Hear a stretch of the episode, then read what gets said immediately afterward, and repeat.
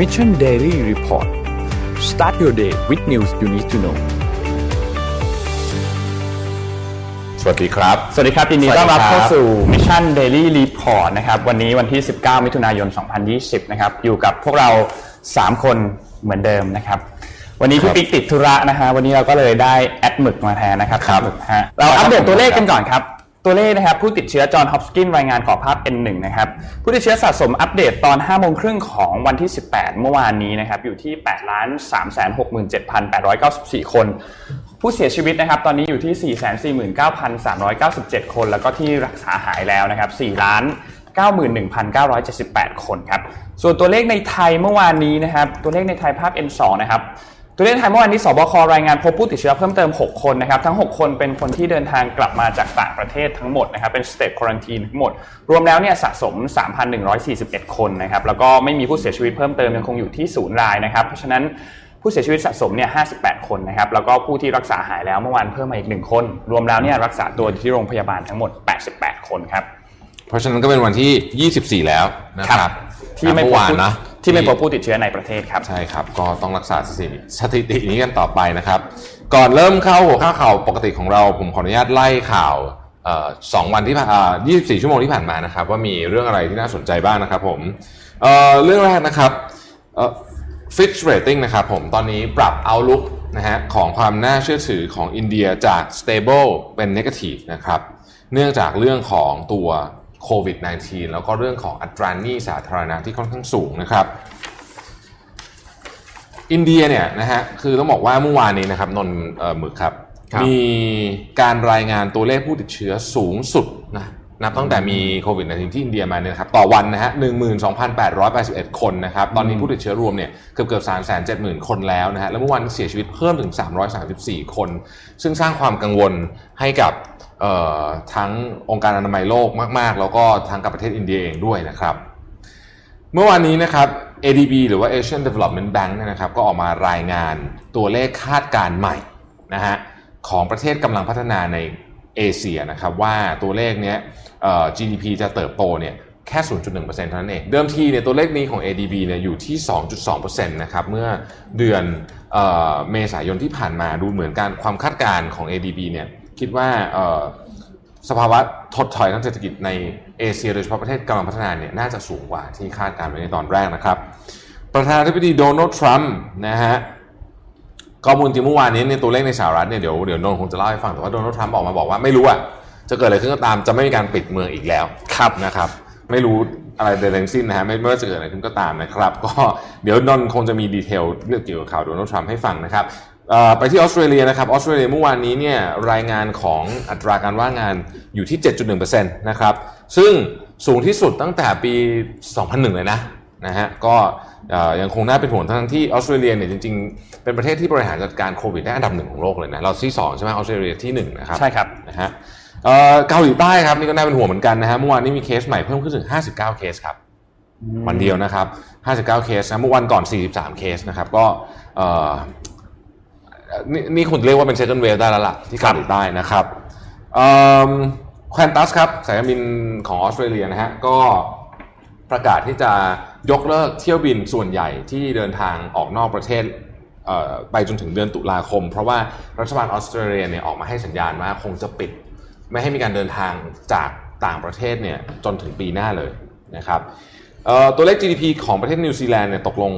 1.6%ในเดือนมีนาคมนะครับซึ่งถือว่าเป็นการตกที่ต่ำที่สุดในรอบ 29 ปีนะฮะตัวเลขนี้ประกาศออกมาวันเดียวกันกับที่เมื่อวานนี้รัฐบาลโดนเอ่อต้องบอกว่าโดนตำหนิจากประชาชนอย่างหนักพอสมควรนะครับเพราะว่ามีผู้ติดเชื้อเพิ่มขึ้นอีกหนึ่งคนนะฮะอืมอ่านะเพราะฉะนั้นที่บอกว่าเพิ่งประกาศชัยชนะไปเนี่ยมันก็เลยมาลำบากนิดหน่อยนะครับ จำตัวเด็กซ่าเมทาโซนของเราได้ไหมฮะ ตอนนี้เป็นพระเอกเลยนะครับ มีการพูดถึงเยอะมาก เดี๋ยวจะลงดีเทลให้เหมือนกันนะครับ แต่เมื่อวานนี้เนี่ยเอ่อผู้ในวยการของ WHO ก็บอกว่า โอ้นี่เป็นความหวังเลย นี่เป็นความหวังอย่างมากเลยนะครับเอ่อ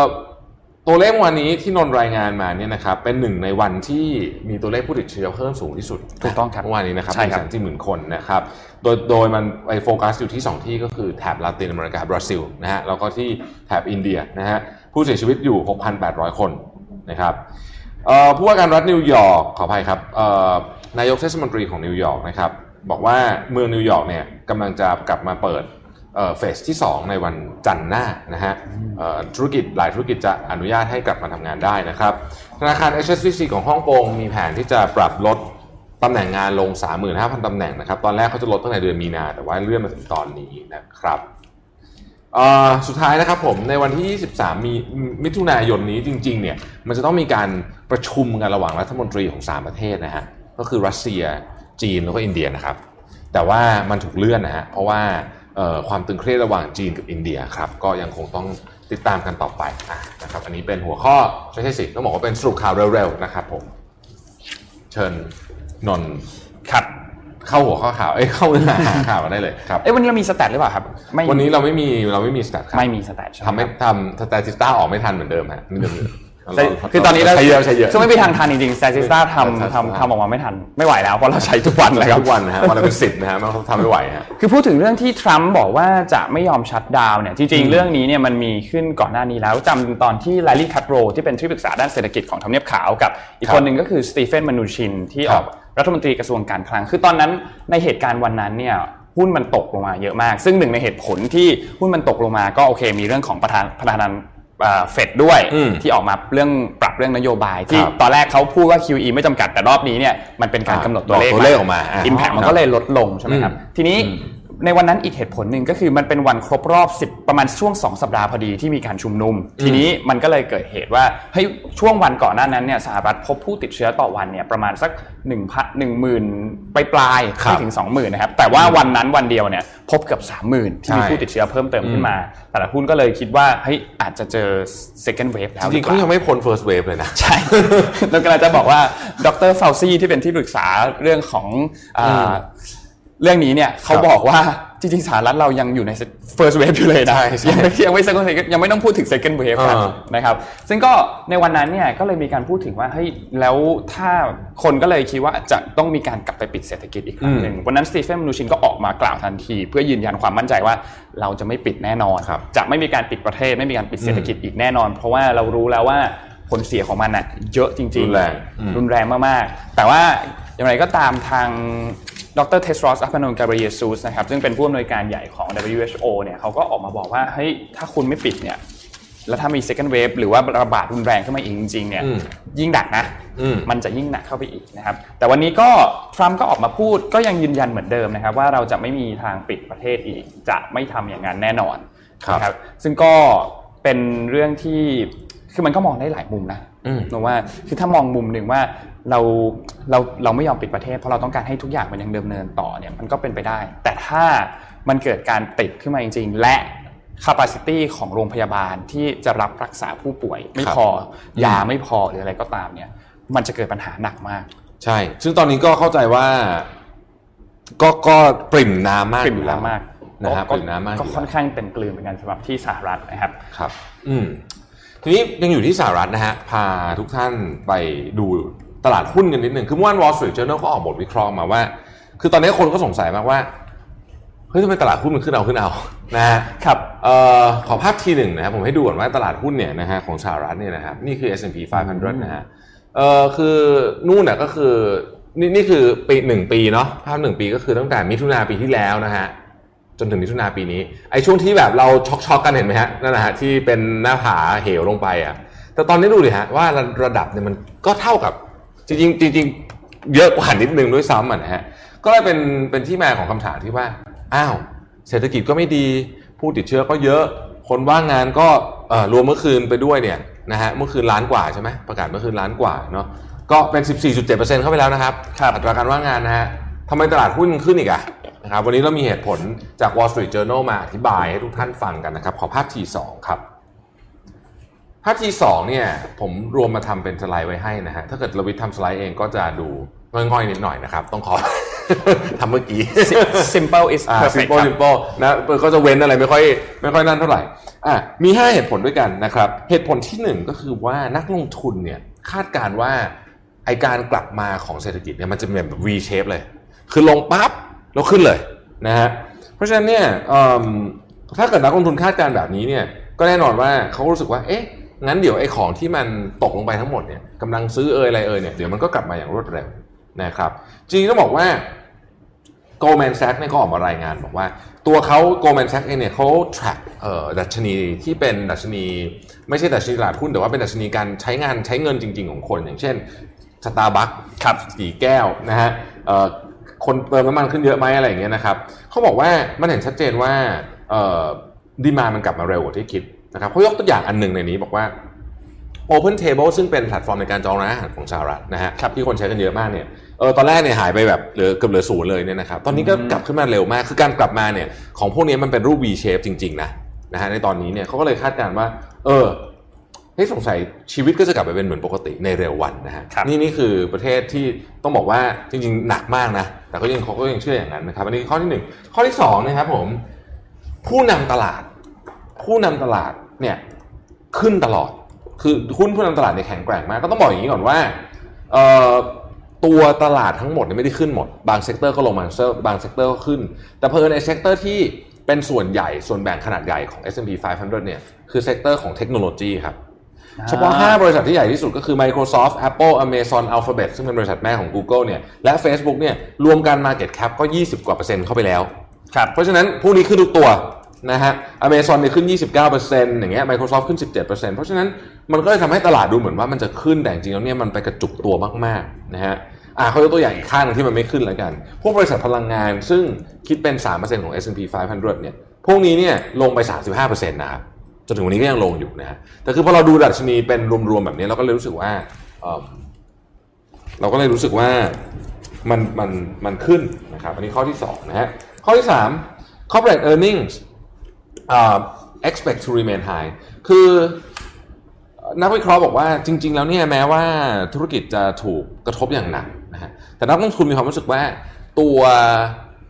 net profit กำไรอะจะไม่กระทบเยอะ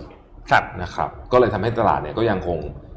ซื้ออยู่นะครับ ข้อที่ 4 ผมชอบมากชานนพี่ปิ๊กเราเคยได้ยินคำว่าโฟโมนะครับเออพี่ปิ๊กขอโทษครับหมึกครับนอนน้อยนอนน้อยนอนน้อยนอนน้อยนอนน้อยนอนน้อยนะฮะ เอ่อโฟโมคือ fear of missing out นะเขาบอกว่า all habits die hard คือนักลงทุนเนี่ยจะกลัวตกรถอะว่างั้นอะง่ายๆนะฮะกลัวตกรถกลัวตกรถนะครับ ก็เลยไปตะลุยด้วยนะฮะแล้วอีกอันหนึ่งเขาบอกว่าชื่อทีน่าตัวนี้เป็นตัวใหม่เหมือนกันทีน่านี่เป็นอาการหนึ่งนักลงทุนมันย่อมาจาก there is no alternative to stock คือไม่ว่าจะไปทำอะไรก็ตามเนี่ยเดี๋ยวก็ต้องกลับมาซื้อหุ้นอยู่ดีนะจะไปลงทุนในสินทรัพย์อื่นเดี๋ยวก็ต้องกลับมาซื้อหุ้นอยู่ดีนะครับ จะไปลงทุนในพันธบัตรรัฐบาล 10 ปีตอนนี้ ดอกเบี้ย 0.6%อะไรแบบนี้นะหุ้นมันยังมีเอาเฉพาะหุ้นเนี่ยดีเวเดนก็ก็เยอะกว่าเยอะ 2-3%นะครับไปลงทุนทองยังไงผลตอบแทนก็ยังค่อนข้างดีอยู่เมื่อเทียบกับสื่อถูกต้องใช่เพราะฉะนั้นทุกอย่างก็จะกลับมาที่หุ้นหมดก็บอกว่าทีหน้าย่อมาจาก there is no alternative to stock ในสุดเงินมันก็จะต้องกลับมาหาหุ้นอยู่ดีนะครับและอันที่ 5 ก็คือว่ารัฐบาลกลางของสหรัฐเนี่ย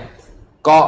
จริงๆก็ต้องบอกว่าออกมาช่วยบริษัทขนาดใหญ่เยอะนะ ของอเมริกาเอามาซื้อหุ้นเออเอามาซื้อพันธบัตรเออออกมาอะไรเออนะครับนักลงทุนก็เลยบอกว่าเฮ้ยอย่างนั้นก็หุ้นก็ยังดูไม่ได้แย่มากนี่คือสาเหตุที่ทำไม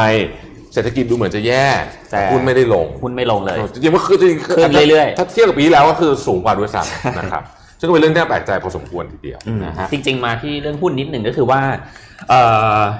JD.com นะครับเพิ่งเข้าไประดมทุนที่ตลาดหุ้นฮ่องกงนะครับ เมื่อวัน 18วันที่ 18 ที่ผ่านมานะครับก็คือตัว JD เองเนี่ยอย่างที่เรารู้กันว่าเป็นอีคอมเมิร์ซยักษ์ใหญ่ อันดับว่าคนละ JD อันนี้อันนี้มันอันนี้น่าจะเป็นอีก JD หนึ่งนะครับอันนั้นคนละ JD หนึ่งขอบคุณมากมุกนี้จริงๆเตรียมแต่เช้า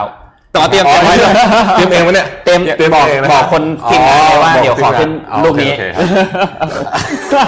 JD.com นะครับ JD.com เนี่ยเป็น อีคอมเมิร์ซยักษ์ใหญ่ของจีนนะครับเป็นเบอร์สองนะครับถ้าเทียบกันน่าจะรองจากอาลีบาบาครับ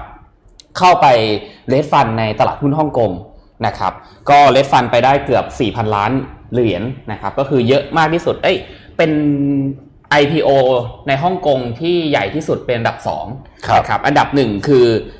เซี่ยงไฮ้ high speed railway นะครับคือรถไฟความเร็วสูงปักกิ่งเซี่ยงไฮ้นะครับที่ระดมทุนก่อนหน้าไปช่วงมกราเนี่ยได้ไป 4.3 พันล้านเหรียญนะครับในช่วงมกราที่ผ่านมา สาเหตุหนึ่งเนี่ยที่บริษัทจีนนะครับบริษัทอีคอมเมิร์ซบริษัทสตาร์ทอัพต่างๆ หรือบริษัท tech รวมไปถึงบริษัทอื่นๆเนี่ยผมว่าเริ่มที่จะมองหาตลาดใหม่จะเข้าไประดมทุนแล้ว เพราะว่ามันมี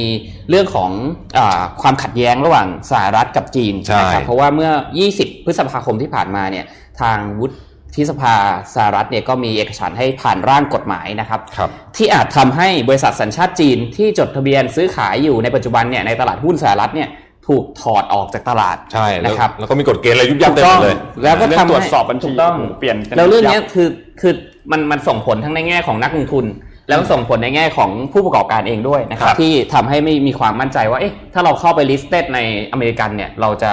มีอะไรเกิดขึ้นไหมนะครับอยู่ๆเราจะโดนถอดหรือเปล่านะครับก็เลยอ่าตลาดฮ่องกงก็เลยเป็นตลาดที่บริษัทจีนเริ่มเข้าไป list กันมากขึ้นนะครับครับหลังจากนี้น่าจะมีอีกเยอะเลย ผมบอกเลยใช่เพราะหนีหนีมาจากใช่หนีหนีมาจากอเมริกา อเมริกาใช่ครับนี่ก็ list กันอยู่ 200กว่าบริษัทนะฮะบริษัทจีนนะครับ ใช่ครับ ก็ ก็เป็น แต่ก็น่าสนใจเหมือนกันว่า เอ๊ะ ตลาดหุ้นจีนก็มีทำไมไม่ list ในจีน เอออม น่าสนใจน่าสนใจอ่าอาจจะเป็นว่าฮ่องกงดูความมีเป็น international กว่าหรือเปล่าไม่แน่อ่าใจศูนย์การทางการเงินคนมากกว่าเป็นศูนย์กลางครับการเงินมากกว่าอืมเพราะแต่ตลาดหุ้นฮ่องกงใหญ่กว่าตลาดหุ้นที่เซี่ยงไฮ้นะ ใช่ครับนะครับนุ่งขอแทรกอันนี้นิดนึงอืมคือครับเมื่อกี้นี้เลยมีข่าวมาเมื่อตอน6โมงประมาณ6โมง50 ตามเวลาไทยบ้านเรานะครับสดมากเลยนะฮะสดมากครับวันนี้สดมากวันนี้เปิดเช็คเมื่อกี้แล้วสดมากๆเลยเอ่อดรฟาวซี่นะครับซึ่งเป็น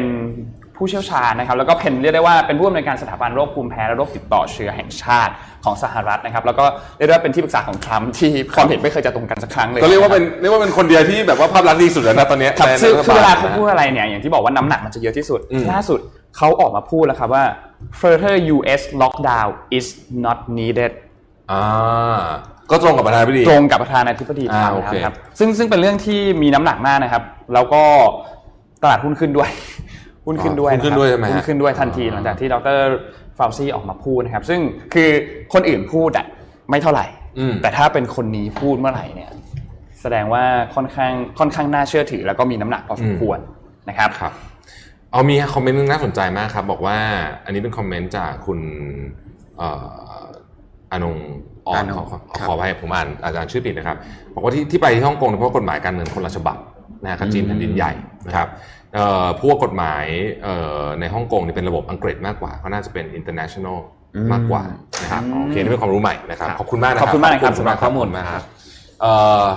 ครับเมื่อกี้ดรฟาวซี่ใช่ไหมฮะครับจริงๆมีข่าวดรฟาวซี่เหมือนกันอีกอันหนึ่งเมื่อวานนี้นะครับ คือแกก็ออกมาพูดพูดคือเมื่อวานนี้ต้องเล่าอย่างนี้ก่อน ต้องเล่าเท้าความนิดหนึ่งเมื่อวานนี้เนี่ยมันมี 3 รัฐครับผมที่ทำตัวเลขติดเชื้อสูงสุด นะฮะเขาเรียกว่า single day เนี่ยสูงสุดเนี่ยนะฮะคือมี 3 รัฐมีเท็กซัสมีฟลอริดาแล้วก็มีอาริโซนาอยู่ 3 รัฐด้วยกันนะครับซึ่งเนื่องจากว่า 3 รัฐนี้เนี่ยเป็น 3 รัฐใหญ่นะฮะดรฟาวซี่ก็เลยต้องต้องออกมาพูดนะครับ ก็บอกว่าเนี่ยคือระบบการ track ของอเมริกาเนี่ยมันมันบอกชัดเจนอยู่แล้วว่าเรายังอยู่คือวิกฤตยังวิกฤตมากอยู่นะคครัรับบเพราะฉะนั้นเนี่ยเอ่อต้องคือต้อง คือคือถ้าเป็นภาษาของรัฐบาลไทยคืออย่ากาดตกอ่าอ่าอ่านะฮะแล้วก็คือคือนั่นแหละคือเขาบอกว่าครับอย่ากาดตกแล้วเขาบอกว่าเอ่อมีมีความพยายามในการที่จะ play down play down ก็คือเหมือนทำให้มันเรื่องมันเล็กลงเนี่ย ของตัวเลขคือคือหมายถึงว่าทททำให้เรื่องมันดูไม่ไม่ไม่ไม่ใหญ่มากไม่ใหญ่มากซึ่งบอกว่าอันนี้อันตรายมากนะครับดรฟาวซี่ก็เลยออกมาเตือนเรื่องนี้นะฮะแล้วแต่อีกเรื่องหนึ่งที่ดรฟาวซี่พูดคือว่าไอ้ยาเดิมสุดฮิตของเราอะฮะ ยายา dex dextro ใช่ไหมนะฮะที่ครับที่เป็นยาสุดฮิตที่ตอนนี้ทุกคนพูดถึงเนี่ยนะครับเออเขาบอกว่ายาตัวนี้เนี่ยนะครับ dexamethasone ขออภัยนะผมชอบช่องชื่อผิด dexamethasone เนี่ยนะครับยาตัวนี้เนี่ยเอ่อสำหรับผู้ป่วยที่อาการหนักถือว่าใช้ได้ดีมากทีเดียวนะครับแล้วก็สำหรับผู้ป่วยที่อาการน้อยหน่อยเนี่ยอาจจะยังไม่เห็นผลมากนักนะครับผมขออนุญาตไปยังอยู่ที่ยาตัวนี้นะฮะ คือตอนนี้บริษัทยาทั่วโลกเลยนะครับไอเด็กที่ที่ผลิตเด็กซ่าเมทาโซนได้เนี่ยกำลังเรียกว่าปั๊มยากันออกมาอย่างหนักเลยนะครับเพื่อไม่ให้ของขาดตลาด ต้องเล่าอย่างนี้ก่อนว่ายาตัวนี้เนี่ยราคาถูกนะครับเป็นสเตียรอยราคาถูก แล้วก็มีมาตั้งแต่ปี 1950 แล้ว เพราะฉะนั้นก็ไม่ได้มีอะไรใหม่ในการผลิตนะครับบริษัทยาอย่างซิปลาซึ่งเป็นบริษัทยาผู้ผลิตยาเจเนริกใหญ่ที่สุดของโลกวันใหญ่ที่สุดโรงหนึ่งของโลกเนี่ยนะครับก็บอกว่ากำลังเพิ่มการผลิตเอ่ออย่างอย่างมากเลยนะครับแล้วก็บอกว่าคิดว่ายาตัวนี้เนี่ย ไม่น่าจะมีปัญหาเรื่องการขาดแคลนนะฮะนะครับตอนนี้ทุกคนก็บอกว่าเอ้ยยาตัวนี้เนี่ยดูจากผลการทดสอบแล้วเนี่ยมันเวิร์กจริงๆนะครับราคาของยาต่อเม็ดเนี่ยนะครับตกอยู่ประมาณสัก 5 บาทกว่าๆเท่านั้นเองนะฮะก็ถือว่าราคาเนี่ยไม่แพงนะฮะไม่แพงนะครับอะนนท์มีนนท์มีขอไปเราตอนนี้กี่โมงแล้วฮะ ยังยังยังยังไม่ยังไม่จบได้ได้ได้ได้ถ้างั้นเอาเรื่องทั่วไปบ้างสบายสบายๆบ้างนะคอ่ารับได้ครับได้ครับเอ่อล่าสุดนะครับทาง Ford เนี่ยเพิ่งปล่อยตัวระบบขับขี่อัตโนมัตินะครับคือเพิ่งเปิดตัวออกมานะครับอืมถึงมาช้าแต่อย่างน้อยก็มานะครับอันนี้ก็คือรูปที่เขาเทสกันนะครับตัวนี้ก็คือเปิดมาเพื่อตั้งใจแข่งกับตัว Tesla Autopilot นะครับซึ่งตัวนั้นเจ้านั้นเขาชิปเขาไปไกลน่าจะมากบวกบวกไป 20 ปีนะครับครับจากเจ้าอื่นแล้วตอนนี้นะครับแล้วก็แข่งกับเอ่ออีกเจ้าหนึ่งก็คือ GM นะครับ ชื่อว่า Super Cruise นะครับ แต่ว่าตัวของ Ford เนี่ยจะเริ่มติดตั้งครั้งแรกนะครับ ในไตรมาสที่ 3 ปี 2021 นะครับครับกับรถรุ่น Mustang นะครับอืมที่จะปล่อยออกมาในช่วงเวลาเดียวกันครับนะก็รอดูว่าตัวระบบตัวเนี้ยจะมีความเสถียรหรือมีความเอ่อเขาเรียกว่าอะไร AI มันจะฉลาดเท่ากับของ Tesla ได้แค่ไหนอืมนะครับครับอืม วันนี้จับตารางวัลไว้ให้ดี เพราะว่าแอดมีรางวัลมาแจกเป็น stationery set ของเกรเรซึ่งเป็นแบรนด์ไทยที่เท่มากๆครับมีสมุดมีที่หนีบมีปากกานะฮะ อันนี้คือของแจกวันนี้ของแจกวันนี้ เดี๋ยวแอปตอบก่อนเลย อ่าใช่ครับอ๋อตอบเองอยู่นี่หรตอบเองอยู่ตรงนี้แหละดี๋วนั่งตคิอดบเอเองงตอบเองเลยนะคำถามเดี๋ยวรอเดี๋ยวรอเดี๋ยวรอคำถามแอดจะถามเอาเอาเลยไหมฮะหรือว่ารอก่อนเดี๋ยวก่อนก็ได้เราเราอ่าเราช่วงท้ายช่วงท้ายช่วงท้ายเราโอเคเราตั้งเราตั้งไว้ให้ดูก่อนได้ครับเราตั้งไว้ให้ดูก่อนได้ครับอะชาลงข่าวยาวใช่ไหมนนมีถึงเรื่องมันๆมากเรื่องหนึ่งเป็นข่าวอะยาวครัมากบผมนะครับมา พร้อมไหมตอนนี้เนี่ยมันมีหนังสืออยู่เล่มหนึ่งครับที่ครับ ที่อยู่ในสหรัฐและเรียกได้ว่าน่าจะเป็นเล่มที่ทุกคนอยากอ่านมากที่สุดโด่งดังโด่งดังโด่งดังมากอ่นนขอขึ้นปกให้ดูกันคืออมภาพ N3 ครับครับ หนังสือเล่มนี้เนี่ยชื่อว่า The Room Where It Happens นะครับอืม A White House Memo เขียนโดยจอห์นโบตันครับจอห์นโบตันเป็นใครอืมจอห์นโบตันเนี่ยเขาเป็นอดีตที่ปรึกษาด้านความมั่นคงแห่งชาติคนที่ 3 ของโดนัลด์ทรัมป์ซึ่ง ก็เพิ่งถูกทรัมป์ไล่ออกไป เมื่อเดือนกันยายนปีที่แล้ว เพราะว่าความเห็นไม่ค่อยตรงกันเท่าไหร่ ซึ่งตอนประเด็นตอนไล่ออกเนี่ยก็มีประเด็นหลายอย่างมาก ทรัมป์ก็บอกว่าเขาเนี่ยเป็นคนไล่ออกเอง จอห์นโบตันก็บอกว่าคืนวันนั้นเนี่ยผมไปคุยกับทรัมป์แล้วผมผมบอกว่าผมจะลาออกอืมวันต่อมาทรัมป์บอกว่าเดี๋ยวเราค่อยคุยกัน เออจำได้จำได้จำเรื่องนี้แต่วันได้ต่อมาทรัมป์บอกอะออกคุณอ่าไปได้ละไล่ออกไปแล้ว สรุปก็คือไล่ออกครับนะครับทีนี้ตัวเขาเนี่ยกำลังจะตีพิมพ์หนังสือเล่มนี้นะครับมีความอืมยาว 577 หน้า เล่มนี้เนี่ยจะบันทึกความทรงจำทุกอย่างที่อยู่ในช่วงเวลาที่เขาเนี่ยไปทำงานในทำเนียบขาวเป็นที่ปรึกษาด้านความมั่นคงนะครับอืมซึ่งตามตารางแล้วเนี่ยหนังสือเล่มนี้เนี่ยจะถูกทีปีตีพิมพ์ และวางขายในวันที่ 23 มิถุนายนนี้โอ้ซึ่งมีเนื้อหาบางส่วนที่มีหลุดๆออกมาแล้ว ว่ามันจะมีเนื้อหาอะไรเกี่ยวกับหนังสือเล่มนี้บ้างนะครับครับ มีการประชุมครั้งหนึ่งครับในเดือนมิถุนายนนะครับในปี 2019 ครับตอนนั้นเนี่ยเป็นการประชุมระหว่างการค้าระหว่างจีนแล้วก็สหรัฐ ซึ่งก็อืมมีผู้ที่เข้าร่วมมีโดนัลด์ทรัมป์เข้าร่วมสีจิ้นผิงเข้าร่วมนะครับอืมซึ่งพอเขาก็พูดคุยกันปกติครับอยู่ดีๆโดนัลด์ทรัมป์ตัดบทเปลี่ยนไปคุยเรื่องการเลือกตั้งประธานาธิบดี ที่กำลังจะเกิดขึ้นนี้ที่กำลังจะเกิดขึ้นอืมในปีในช่วงปลายปีนี้ครับนะครับและก็หันไปคุยกับสีจิ้นผิงบอกว่าอืมเฮ้ยคุณต้องช่วยผมนะในการที่จะให้ผมเนี่ยไป สามารถกลับไปเป็นประธานาธิบดีอีกครั้งหนึ่งในสมัยที่ 2 ได้ เขาก็เลยพูดถึงว่าคุณต้องช่วยเพิ่มกำลังการซื้อสินค้าเกษตร เช่น ถั่วเหลืองอ่าเช่น ข้าวสาลีครับสหรัฐนะ เพื่อให้ภาคเกษตรกรเนี่ยได้รับผลประโยชน์นี้ แล้วตัวเขาเนี่ยก็อย่างที่ทราบว่าฐานเสียงสำคัญเลยเนี่ยคือกลุ่มนี้ นะครับนี่แค่เรื่องเดียวนะครับมีอีกเรื่องหนึ่งครับจำเรื่องงบประมาณสนับสนุนทางทหารที่จะให้กับยูเครนได้ไหมครับอ่าใช่ใช่ที่ที่ตอเขานนั้นโทรไปที่ที่เป็นเรื่องเป็นราวที่ก็จะโดน impeachment impeachment ใช่ไหมที่เป็นเป็นประเด็นอ่าโอค impeachment ใหญ่โตเลยครับเงินก้อนนั้นเนี่ยมูลค่าสูงเกือบเกือบประมาณ 400 ล้านดอลลาร์สหรัฐอืมซึ่งเป็นงบทางทหารที่จะส่งให้กับทางยูเครนครับนะครับทีนี้ในมีส่วนหนึ่งในหนังสือนะครับเขาบอกว่า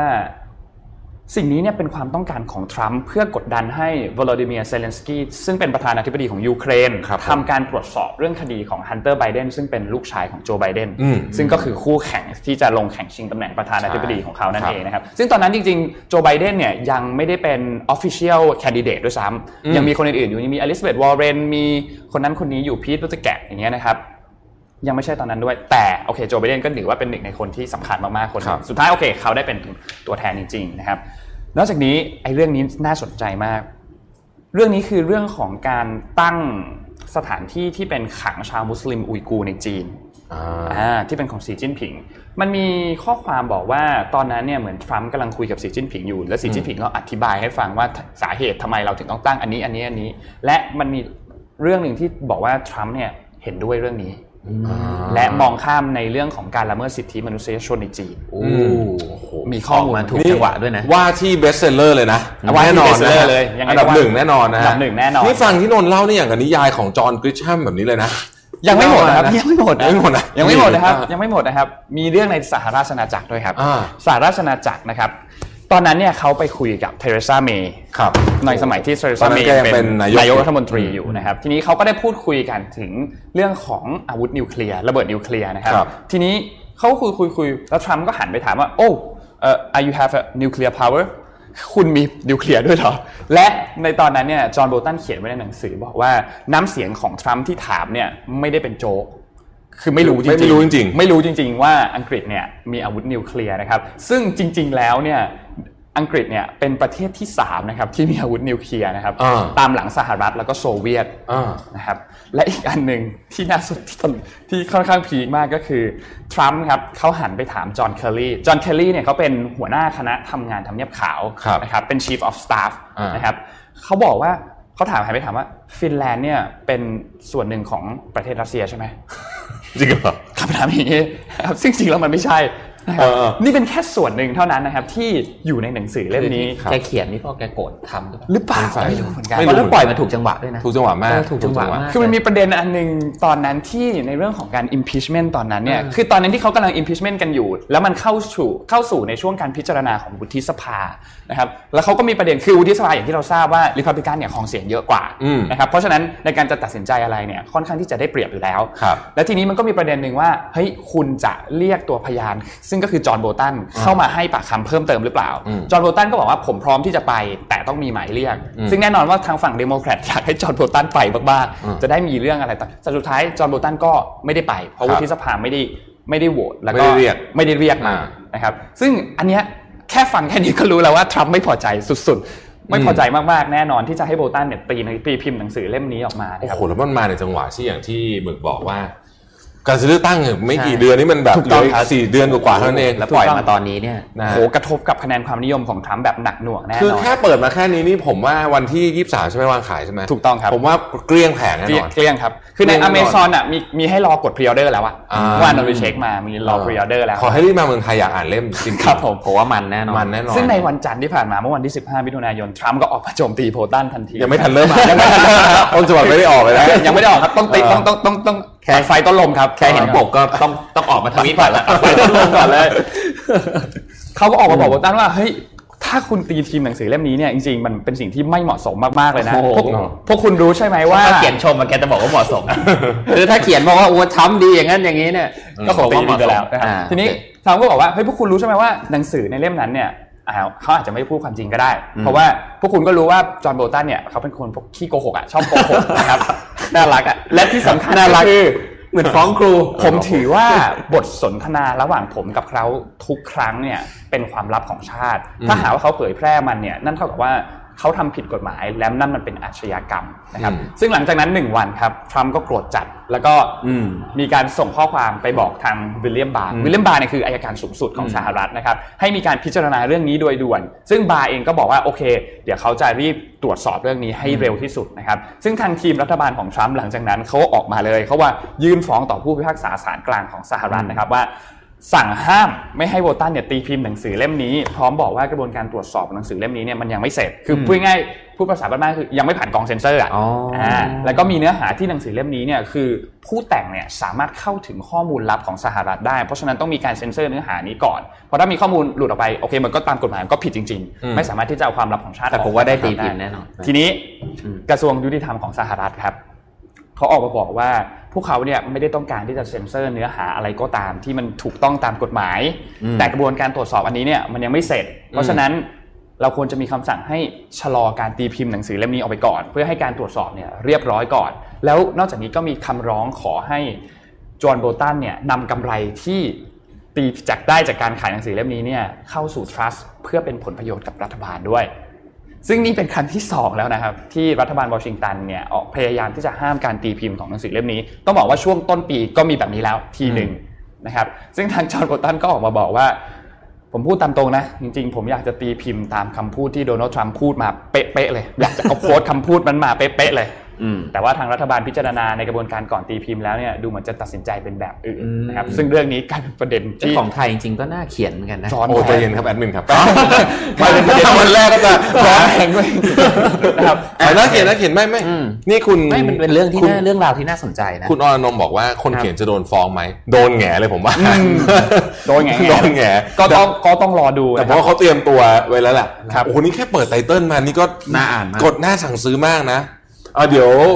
ขอให้ร้านหนังสือในเมืองไทยนะครับ รีบเอาเข้ามากันโดยด่วนเลยนะผมว่าคนรอกันเพียบ อย่างตั้งหน้าตั้งตาเอาพี่ปิ๊กมาเหรอ พี่ปิ๊กมาครับพี่ปิ๊กมาอ่ตามไทม์ไลน์เนี่ยครับตีพิมพ์วันที่ 23 เดี๋ยวมารอดูเอานั้นเอานั้นใบไมเคิลโบตันครับคนละคนครับ เออนะเดี๋ยวฮะรอรอดูกันนะฮะว่าว่าจะยังไงจะได้ตีพิมพ์ออกมาไหมแล้วเราจะได้อ่านหนังสือเล่จมนี้ ริงๆหนังสือเขาเซ็นเซอร์ได้ด้วยเหรอ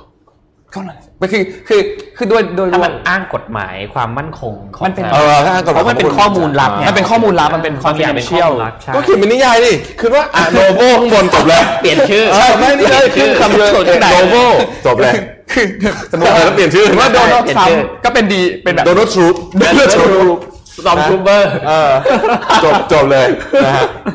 มีท่านหนึงบอกว่าถ้ามีของไทยกลัวว่าหนังสือจะหนากว่านี้เยอะ ไม่บอกไม่พูดต่อแล้วกันนะฮะครับผมอะเจ็ดโมงครึ่งครับเจ็ดโมงครึ่งเจ็ดโมงครึ่งเขานะไม่ครับมีออกมาแบบเอ้ยใครอยากทำอะไรผมเหนื่อยนะไม่มีไม่มีถ้าถ้าเราหาหนังสือเล่มนี้มาได้เร็วเดี๋ยวจะลองดูว่าหามาได้เร็วแค่ไหนเนี่ยเดี๋ยวเราจะเอามาแจกนะฮะเรามาแจกในไลผมฟ์จะพยายามหาทำมาให้ได้เร็วที่สุดที่จะหาได้นะครับอ่าเจ็ดโมงครึ่งวันนี้นะครับอ่าก็เป็นสิ่งที่ ข้อมูลที่น่าสนใจบอกว่า ตอนเนี้ยนะฮะผู้นำองค์กรเนี่ยคุณพร้อมสำหรับยุคหลังวิกฤตโควิดหรือยังเราพูดกันเยอะ new normal อะไรต่างๆเนี่ยแต่วันนี้เราจะมาพูดกันถึงเรื่องของกลยุทธ์นะครับอะเจ็ดโมงครึ่งมาเลยฮะอันนี้มาจาก Harvard Business Review นะครับ Leaders do you have a clear vision for the post crisis future ก็คือเฮ้ยคุณมองเห็นหรือยังว่าหลังจากวิกฤตเนี่ยเป็นยังไง คือเขาอธิบายอย่างนี้ครับเขาเปิดเรื่องมาว่า คือตอนเนี้ยผู้นำองค์กรเนี่ยก็กำลังสารวนอยู่กับการเรียกว่าอะไรอะ จัดการปัญหาเฉพาะหน้าเพราะมันเยอะอะมันเยอะ แต่เขาบอกว่าเฮ้ยคุณต้องมองไปให้ไกลกว่านั้นนะถึงเวลาแล้วเพราะว่าตอนนี้เนี่ยเราเริ่มเห็นแล้วนะฮะเขาบอกว่าภาพต่อไปบอกว่าบรรยากาศของธุรกิจเนี่ยมันจะเปลี่ยนไปเยอะมากเลยนะ หลังจากนี้เนี่ยนะครับ แล้วก็คุณเนี่ยมีแผนอย่างนะฮะถ้ายังไม่มีก็มาดูกันว่าเราควรจะทำแผนยังไงบ้างให้ 4 ข้อตอนนี้นะครับสำหรับผู้นำองค์กรนะครับ ภาพถัดไปนะฮะอันที่หนึ่งเลยเนี่ยนะครับนะเขาบอกว่าคุณเนี่ย ต้องแบ่งเวลา 10ถึง20%ต่อสัปดาห์ ก็คือตีว่าอาทิตย์ละครึ่งวันอะนะฮะเพื่อที่จะมาทำเรื่องของการคิดว่าอนาคตธุรกิจจะเป็นยังไงอะไรที่เราจะทำต่ออะไรที่เราจะลงทุนเพิ่มอะไรจะเลิกทำอะไรจะลดการลงทุนต่างๆเหล่านี้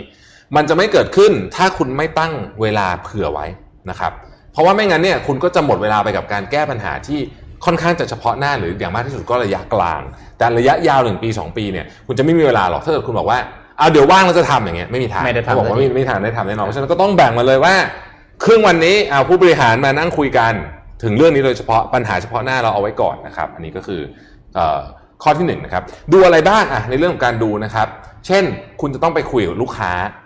เฮ้ยลูกค้าในอนาคตตอนนี้เขาเป็นยังไงความรู้สึกเป็นยังไง ไปดูสภาพตลาดนะครับ ไปดูคู่แข่งด้วย นะฮะว่ามันเขาทำอะไรอยู่ทำอะไรกันบ้างเป็นต้น ลูกค้าอยากได้อะไร คู่แข่งจะออก product แบบไหนนะครับ อันนี้คืออันที่หนึ่งต้องแบ่งเวลาสำคัญมากไม่งั้นไม่มีทางเกิดขึ้นนะครับ ข้อที่สองนะครับภาพถัดไปนะครับเอ่อก็คิดกลยุทธ์นะฮะเขาบอกว่าคิดกลยุทธ์แบบเป็นเรื่องเป็นราวเขาเขาใช้คำว่า to walk back your envision future of today นะครับก็คือคุณเห็นใช่ไหมว่าข้างหน้า 2 ปีจะทำอะไร วันนี้จะไปตรงนั้นยังไงภาพถัดไปนะครับ เวลาคิดกลยุทธ์เนี่ย ใช้วิธีการ reverse engineer จะเวิร์กที่สุดสำหรับของที่ไม่แน่นอนแบบนี้นะครับจะคือคือคุณเห็นภาพใช่ไหมแล้วคุณ reverse มันกลับมาว่า เอาปลายทางแบบนี้ ณเวลานี้ต้องทำยังไงนะครับ มันจะบอกคุณหมดเลยว่า เงินที่ใช้ควรจะไปใช้กับอะไรนะครับ อะไรที่จะต้องแบบว่าที่มันติดขัดอยู่วันเนี้ยที่มันทำไม่ได้เนี่ยต้องถูกเอาออกนะฮะต้องเปลี่ยนกฎเกณฑ์ต้องเปลี่ยนอะไรบ้างยังไงนะครับ นี่คือข้อที่สองนะครับข้อที่สามนะฮะ ภาพถัดไปนะครับ be prepared to learn and pivot ก็คือว่าเรียนรู้รับ feedback ทดสอบกันไปเรื่อยๆ ภาพถัดไปนะครับ เขาก็จะเขียนว่าเนี่ยคืออันบรรยากาศการทำธุรกิจเนี่ยมันเปลี่ยนแปลงเร็วนะครับ เพราะฉะนั้นเนี่ยกระบวนการในการที่จะต่อสู้กับการเปลี่ยนแปลงที่เร็ว ก็คือคุณต้องทดสอบทดสอบทดสอบเอา feedback กลับมาเอา feedback กลับมาแล้วก็ทดสอบทดสอบทดสอบแบบนี้ไปเรื่อยๆนะครับ เพราะฉะนั้นต้องวางแผนให้องค์กรมีความเป็นถ้าภาษาที่เขาฮิตๆก็คือต้องมีความ agility หรือมี agile เป็นการทำงานแบบ agile นั่นเองนะครับ ข้อสุดท้ายซึ่งผมว่าสำคัญสุดนะฮะบอกว่าคุณได้วิชั่นใหม่แล้ว คุณได้อะไรใหม่แล้วเนี่ยอย่าลืมอธิบายให้ทีมงานฟังด้วยว่าทำไปทำไมนะครับ เพราะคุณเข้าใจอยู่คนเดียวเนี่ยมันไม่มีประโยชน์นะฮะคุณไม่ได้เป็นคนทำคนเดียวนะครับภาพถัดไปครับบอกว่า มีงานวิจัยที่บอกเลยว่าบริษัทที่สร้างความแตกต่างได้มี Impact สูงๆเนี่ยนะครับ สิ่งที่เป็นของเหมือนกัน คือเขามีจุดมุ่งหมายเป้าหมาย purpose หรือถ้าแปลเป็นภาษาไทยที่สวยหรูมากผมชอบคนนี้มากคือ ความหมายของการดำรงอยู่ที่ชัดเจน และทุกคนในองค์กรเนี่ยรับรู้ร่วมกันนะครับอะยกตัวอย่างนะครับ เช่นบริษัทอย่าง Siemens นะครับภาพถัดไปนะฮะ Siemens เนี่ยนะฮะ Siemens เนี่ยบอกเลยว่าเขาจะทำให้สังคมดีขึ้นนะครับ Tencent ก็บอกว่า Tech for Social Good นะครับแต่ผมที่ผมชอบมากที่สุดเนี่ยคือบริษัทชื่อ ออสเทดนะครับขออภัยที่อ่านมันมันเป็นมันเป็นมันเป็นภาษาสฟินิชหรืออะไรสักอย่างสเปนนะครับมันอ่านยากนึงแต่ว่าบริษัทนี้เนี่ยเดิมทีเขาอยู่ในธุรกิจของก๊าซธรรมชาติครับแต่เขาบอกเลยว่าต่อไปนี้เนี่ยเขาจะเข้าสู่ธุรกิจพลังงานลมและพลังงานทดแทนแล้วค่อยๆเปลี่ยนทุกคนก็เห็นตรงกันว่าก๊าซธรรมชาติน่ะจะเป็นของที่ไม่ยั่งยืน บริษัทนี้พอเปลี่ยนวิชั่นเนี่ยนะครับตอนนี้นี่กำไรเพิ่มขึ้นปี 3,000 ล้านเหรียญนะเพราะฉะนั้นเนี่ยเขาบอกว่าทุกคนเห็นตรงกันทุกคนเข้าใจตรงกัน ก็จะทำให้การทำธุรกิจเนี่ยมัน มันมันมันไปได้นะฮะถ้าเกิดว่าทุกคนเห็นวิชั่นตรงกัน ภาพสุดท้ายนะครับเขาบอกว่าระหว่างที่คุณยังอยู่ในคริสิสตอนนี้เนี่ยคุณรู้สึกว่าคุณจะมีความรู้สึกว่าคุณไม่สามารถที่จะเอาเวลาไปทำเรื่องของ vision อะไรที่มันไกลๆได้ เพราะคุณควรจะต้องใช้เวลาทั้งหมดในการแก้ปัญหาเฉพาะหน้าก่อน แต่เขาบอกว่าเชื่อเถอะเขาไปเก็บข้อมูล จากวิกฤตครั้งก่อนๆมา คนที่คิดเรื่อง vision ว่าหลังจากวิกฤตผ่านไปหนึ่งปีแล้วเนี่ยจะเป็นอะไรเนี่ยในที่สุดแล้วเนี่ยจะออกมาจากวิกฤตนี้ย่าอย่างแข็งแกร่งกว่าการแก้ปัญหาเฉพาะหน้าไปวันต่อวันนั่นเองนะครับเพราะฉะนั้นโดยสรุปก็คือลดต้กาอรงหาเวลาลดการดับไฟลงลดการดับไฟลงแล้วครับหาเวลาครับอืมแล้วแต่เรื่องการตัวเปลี่ยน business model อะผมชอบนะอย่างในไทยเองก็มีอย่างผมเพิ่งอ่านอย่างของ RS อย่างเงี้ยผมว่าครับดีมาก RS ๆเลยนะใช่ชัดเจนใช่แบบเป็นชัดเคเจนสกรณีที่ชัชัดดเจเจนนมากก็คือเปลี่ยนจากธุรกิจเพลง เป็นรีเทลอืมนะครับใช่เป็นขายปลีกเลยและกำไรด้วยในช่วงนี้โอ้กำไรกำไรเยอะกำไรด้วยในช่วงโควิดพอแกเก่งใช่ครับแกแกก็ดูว่าแกมีฐานอะไรที่แข็งแกร่งนะฮะครับขอไปสักหนึ่งข่าวหนึ่งซึ่งเป็นข่าวที่เอ่อจะเรียกว่าข่าวเล็กก็ไม่เชิงซอฟต์แบงค์ฮะซอฟต์แบงค์นี่ก็ต้องบอกว่านอกจากโควิด -19 เนี่ยซอฟต์แบงค์นี่ก็ปีชงมาก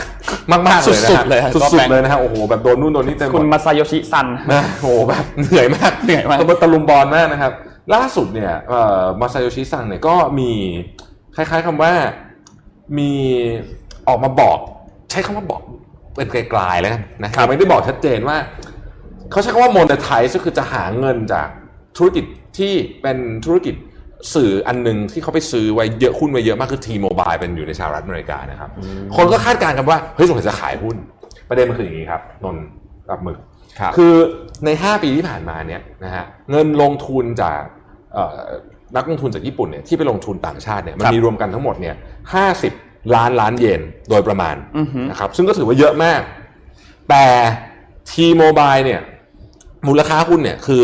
4.5 ล้านล้านเยนเตว่าตีว่าเกือบเกือบ 10%ครับถ้าเกิดมาซาโยชิซังแกขายปุ้มเดียวเนี่ยนะครับสิ่งที่เกิดขึ้นคือค่าเงินเยนครับ ซึ่งปกติค่อนข้างนิ่งเนี่ย จะขยับตัวเยอะมากอ่าแน่นอนนะฮะเพราะแกจะเอาเงินกลับมาถูกไหมครับค่าเงินเนี่ยขยับตัวเยอะมาก แล้วมันมีปัญหาอะไรอะคือตอนนี้ญี่ปุ่นเนี่ยก็มีปัญหาอยู่แล้วเรื่องว่าค่าเงินเยนเนี่ยถ้าเกิดว่ามันแข็งไปกว่านี้เนี่ยความสามารถในการแข่งขันเรื่องการส่งออกเนี่ยจะจะกระทบเจอปัญหาเพราะฉะนั้นดีลนี้ดีลเดียวของคนนี้คนเดียวเนี่ยอาจจะทำให้บริษัทญี่ปุ่นสั่นทั้งประเทศได้เลยทีเดียวนะครับเพราะว่าเป็นถึง 10%เลยนะของ direct investment ที่เป็นลงทุนในต่างชาตินะก็ต้องจับตามองต่อไปนะครับ รัฐบาลญี่ปุ่นเองก็แสดงความกังวลกับเรื่องนี้ เช่นเดียวกันนะครับ ครับเราขอไปที่สหราชอาณาจักรนิดหนึ่งนะครับ ตอนนี้เนี่ยทางสหราชอาณาจักรอย่างที่นนท์ได้บอกไปเมื่อวานนี้นะครับว่าเขาอยู่ในช่วง transition period ก็คือมีการเจรจากันอยู่สำหรับเรื่องของการค้าเรื่องของเขตแดนเรื่องของแรงงานนะครับ ตอนนี้เนี่ยมีข่าวว่าเขาได้เริ่มเจรจากับทางออสเตรเลีย แล้วก็ทางนิวซีแลนด์นะครับ ทางไซมอนเบอร์มิงแฮมนะครับซึ่งเป็นนักการเมืองชาวออสเตรเลียคนหนึ่งนะครับเขาบอกว่าตอนนี้เนี่ยออสเตรเลียพร้อมแล้วที่จะมีทำการมีการทำข้อตกลงการค้าใหม่กับทางอังกฤษนะครับ แล้วก็ ตอนนี้เขาเสริมว่าเขาต้องการที่จะให้ทั้งสองประเทศเนี่ยหาข้อตกลงกันให้ได้เร็วที่สุด ซึ่งถ้าเป็นไปได้เนี่ยเขาอยากให้เสร็จภายในสิ้นปีนี้เหมือนกัน ซึ่งก็ตรงกับกันกับทางอังกฤษพูดนะครับครับทีนี้ในส่วนของเดวิดพาร์เกอร์นะครับซึ่งเป็นรัฐมนตรีกระทรวงการคลังของนิวซีแลนด์เนี่ยก็ออกมาพูดถึงประเด็นนี้เช่นเดียวกันนะครับเขาบอกว่าการเข้าร่วมเขตการค้าเสรีกับอังกฤษเนี่ยตอนนี้ก็เป็น priority ที่สำคัญมาก ๆ ของประเทศเช่นเดียวกันนะครับครับ โดยนิวซีแลนด์เนี่ยพร้อมที่จะเจรจาเรื่องนี้ทันทีนะครับ ที่กระบวนการ Brexit ของ UK เนี่ยเสร็จสมบูรณ์นะครับครับผมทางปาร์เกอร์นะครับเขาบอกอีกว่าการเจรจาครั้งนี้เนี่ยจะมีเป้าหมายมุ่งไปอันแรกเลยก็คือการยกเลิกภาษีนะครับเพื่อให้เกิดความคล่องตัวในการแลกเปลี่ยนสินค้า แล้วก็มีเรื่องของการร่วมมือด้านกฎระเบียบต่างๆ ในการพัฒนาสินค้าที่เป็นเรื่องของดิจิทัลนะครับแล้วก็บทบัญญัติการค้าเพื่อสนับสนุนการพัฒนาที่ยั่งยืนรวมไปถึงเรื่องของการเปลี่ยนแปลงทางสภาพภูมิอากาศด้วยนะครับครับซึ่งการเจรจาครั้งแรกของทางออสเตรเลีย แล้วก็สหราชอาณาจักรเนี่ยจะเริ่มต้นขึ้นในวันที่29มิถุนายนนี้ช่วงปลายเดือนนี้นะครับ แต่ว่าเขาปรับเปลี่ยนนิดนึงจากเดิมที่จะเป็นการไปเจอหน้ากันอืมแต่เนื่องจากโควิด -19 ก็จะเป็นการ video conference แทนนะครับครับผมซึ่งทางออสเตรเลียแล้วก็นิวซีแลนด์เนี่ยต้องบอกว่า เขาถ้าเขาบรรลุข้อตกลงการค้าเสรีกับอังกฤษได้เนี่ยจะเป็นการเพิ่มโอกาสในการเรื่องของการส่งออกระหว่างประเทศมากขึ้น เพราะว่าจริงๆแล้วเนี่ย UK เองก็เป็นคู่ค้ารายใหญ่อันดับ 7 ของออสเตรเลียเลยอืมแล้วก็ถ้าสำหรับนิวซีแลนด์เนี่ยเป็นอันดับ 6 นะครับครับซึ่งการทำการค้าเสรีเนี่ยข้อตกลงอันนี้เนี่ยก็จะได้ทั้งสิทธิทางภาษี แล้วก็สิทธิพิเศษในการนำเข้าสินค้าบางอย่างด้วยนะครับซึ่งทางบริสจอนสันนายกรัฐมนตรีเองก็ออกมาบอกว่าเขาก็หวังว่าจะสามารถสรุปเรื่องนี้ได้เนี่ยไม่ใช่แค่ช่วงสิ้นปี แต่ขอให้ภายในเดือนกรกฎาคมนี้เลยโอ้นะครับเพื่อปูทางในการไปทำข้อตกลงทวิภาคีกับประเทศต่างๆ ทั้งออสเตรเลียทั้งนิวซีแลนด์และนอกจากนี้เนี่ยก็ยังเตรียมแผนที่จะเจรจากับสหรัฐแล้วก็ญี่ปุ่นด้วยครับนะครับ ซึ่งก็เป็นเรื่องที่ค่อนข้างดีเลย ถือว่ามีความเป็นไปได้สูงมากตามที่เมื่อวานนี้เนี่ยได้มีการพูดว่าจะไม่มีการเลื่อน transition period ออกไปครับอืมนะครับยังอยู่กันที่ยุโรปครับ นะฮะเมื่อวานนี้ก็ไม่ใช่เมื่อวานสิต้องบอกว่าเมื่อไม่กี่ชั่วโมงที่ผ่านมานี้มีข่าวหนึ่งค่อนข้างใหญ่มากที่เยอรมันนะครับ ก็คือว่ามีการพบผู้ติดเชื้อโควิด -19 เนี่ย 650 คนในโรงฆ่าสัตว์แห่งเดียวนะ ขอเน้นแห่งเดียว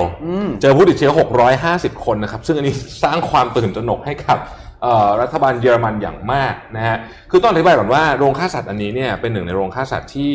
เอ่อใหญ่ที่สุดอันหนึ่งของของเยอรมันนะครับ อยู่ที่เอ่อ ผมอ่านชื่อเมืองไม่ถูกแต่ขออภัยด้วยนะครับกูสเตอร์สโลสงสัยอ่านประมาณนี้ชื่อยากนิดนึงนะครับ คือบริษัทเอ่อโรงฆ่าสัตว์นี้เป็นบริษัทเอ่อเป็นของบริษัทชื่อโทนี่นะครับซึ่งก็เป็นบริษัทที่ทำพวกเนี่ยนะฮะเนื้อสัตว์รายใหญ่นะครับ ก็เอ่อติดไป650คนอะจากพนักงานพันกว่าคนหนักมากนะฮะหนักมากจริง ๆ ประเด็นคืออย่างนี้ครับ พอเขาลงไปปุ๊บเนี่ยคือการติดเชื้อที่โรงฆ่าสัตว์เนี่ยครั้งนี้ใหญ่ใหญ่สุด แต่ว่ามันไม่ได้เป็นครั้งแรกเขาก็เลยไปวิเคราะห์ครับซีในวิเคราะห์บอกว่าโรงฆ่าสัตว์เนี่ยมันมี 2 เรื่อง ครับที่ทำให้มีโอกาสทำให้การติดเชื้อสูง อันที่หนึ่งโรงฆ่าสัตว์เนี่ยไม่ได้ถูกออกแบบมาสำหรับการทำ social distancing หรือพูดง่ายๆคือทำการทำ social distancing เนี่ยแทบจะเป็นไปไม่ได้เลยในโรงฆ่าสัตว์ อันที่สองคนคนที่ทำงานส่วนใหญ่เนี่ยส่วนใหญ่แล้วจะเป็นชาวต่างชาตินะครับซึ่งเพิ่งเดินทางกลับบ้านตัวเองมาไปมา แล้วก็กลับมาเนี่ยเราก็ต้องมาแถบยุโรปนี่แหละนะครับกลับมาเสร็จแล้วก็ไม่รู้ติดเชื้อหรือเปล่าในขณะเดียวกันเนี่ยแรงงานต่างชาติเหล่านั้นเนี่ยก็ต้องยอมรับว่าสภาพของที่อยู่อาศัยเนี่ยค่อนข้างจะแออัดมากๆ นะฮะอย่างไรก็ดีการติดเชื้อถึง 650 คนในสถานที่ที่เดียวเนี่ยก็สร้างความตื่นตระหนกให้กับรัฐบาลเยอรมันเป็นอย่างมากเลยทีเดียวนะครับ ยังอยู่ที่เยอรมันนะฮะจำข่าวลุฟท์ฮันซ่าได้ไหมฮะ ตอนนั้นมีออกมาบอกว่ามีรัฐบาลจะเข้าช่วยเหลือเงิน9พันล้านอะไรนั่นนะฮะนึกว่าจบแล้วใช่ไหมยังไม่จบไม่จบนะครับ ไม่จบเมื่อวานนี้นะฮะจากหลังจากที่ทุกคนเอ่อคิดว่าเรียบร้อยหมดแล้วเนี่ยเฮิร์สเฮอร์มันนะครับซึ่งเป็นเฮิร์สเฮอร์มันเตลเนี่ยเป็นเอ่อหนึ่งในมหาเศรษฐี ที่รวยที่สุดของเยอรมนีแล้วก็มีหุ้นในลุฟท์ฮันซ่าเนี่ยสิบห้าเปอร์เซ็นออกมาบอกว่าเขาจะไม่คิดว่าจะไม่ยอมรับกับแผนของรัฐบาลเยอรมันครับประเด็นมันคืออย่างนี้ครับ คือเขามีหุ้น 15%ก็จริงอะจะไม่ใช่หุ้นเอ่อเยอะเยอะแบบเป็น majority vote แต่ ไอลักษณะของมติแบบนี้ของการยอมรับซึ่งเขากะว่าเขาจะประชุมกันวันที่5แล้วก็ทุกอย่างน่าจะเรียบร้อยเนี่ยนะครับมันต้องใช้เสียงสองใน3ซึ่งถ้าเกิดว่าเอ่อเฮิร์สเฮอร์มันเนี่ยคุณคุณเฮิร์สเนี่ยแกไป convince คนอื่นมาสักหน่อยหนึ่งได้เนี่ยแผนนี้ก็จะตกไปนะครับถ้าเกิดแผนนี้ตกไปเนี่ยก็ยังไม่รู้เหมือนกันว่าหลังจากนี้เนี่ยจะเอาไงต่อ เพราะว่าสิ่งสาเหตุที่เขาไม่อยากจะทำแผนนี้ก็เพราะว่าหุ้นของเขาจะหายไปค่อนข้างเยอะนะครับ Lufthansa เองเพิ่งออกมาประกาศว่าจะปลดคน2 22,000 คนนะครับต้องจับตาดูต่อไป ถ้าเกิด Lufthansa ไม่รับแผนจะเกิดอะไรขึ้นอ่านะครับก็ถ้าไม่รับแผนแล้วหาหาเงินเข้ามาไม่ได้ก็จะเข้าสู่กระบวนการการฟื้นฟูซึ่งก็ก็ก็น่าติดตามพอสมควรทีเดียวยังคงอยู่ที่ยุโรปขออีกนิดเดียวไปเร็วๆนะฮะยูฟาแชมเปี้ยนส์ลีกครับบรรดาแฟนบอลทั้งหลายนะฮะเมื่อวานนี้ฟีฟ่าออกมาบอกแล้วนะครับบอกว่ายูฟาแชมเปี้ยนลีกจะกลับมาเตะในเดือน สิงหาคมครับกลับมาเตะนะสรุปเตะนะกลับมาเตะเตะครับเตะเตะอ่าอ่าโดยจะเตะเป็นรอบน็อกเอาท์ก่อนนะครับ ที่ลิสบอนโปรตุเกสนะฮะยูฟาแชมเปี้ยนลีกอธิบายแบบนี้ก่อน เฉพาะค่าถ่ายทอดสดกับค่าสปอนเซอร์เนี่ยปีหนึ่งนี่นะฮะ2,500 ล้านยูโรโอ้โหนะเยอะมากๆนะครับ เมื่อวานนี้ประธานยูฟาเนี่ยออกมาบอกว่า เขาเชื่อว่านะนี่ประธานยูฟาพูดเองเลยนะฮะครับเขาเชื่อว่าแฟนบอลเนี่ย น่าจะได้มีโอกาสกลับมาดูในสนาม เร็วๆนี้นะฮะ แล้วพอมีคนถามว่าเร็วขนาดไหนเขาบอกว่าเขาก็คิดว่าสถานการณ์มันก็เปลี่ยนแปลงเร็วแต่ว่ามีความเป็นไปได้ว่ากลางเดือนกรกฎาคมอ่านี่ออกมาจากปากของยูเอ่อประธานยูฟาเองเลยเนี่ยนะครับ ทีนี้ผมว่ากลางเดือนกรกฎาคมไม่ได้หรอกมันเร็วไปนะความคิดผมนะฮะคำถามก็คือว่าเอ่อทำไมถึงเป็นอย่างนั้น คืออย่างนี้ฮะคือส่วนแบ่งลิขสิทธิ์อะไรต่างๆนานาเหล่านี้เนี่ยสปอนเซอร์พวกนี้เนี่ยมันเกี่ยวข้องกับการที่จะต้องมีคนอยู่ในสนามด้วยส่วนหนึ่งนะครับเอ่อทีมที่ คือมันมันเกี่ยวข้องกับฟุตบอลเยอะมากธุรกิจเอ่อยูฟ่าแชมเปี้ยนส์ลีกเนี่ยเอางี้ผมยกตัวอย่างลิเวอร์พูลเป็นแชมป์ใช่ไหมปีที่แล้ว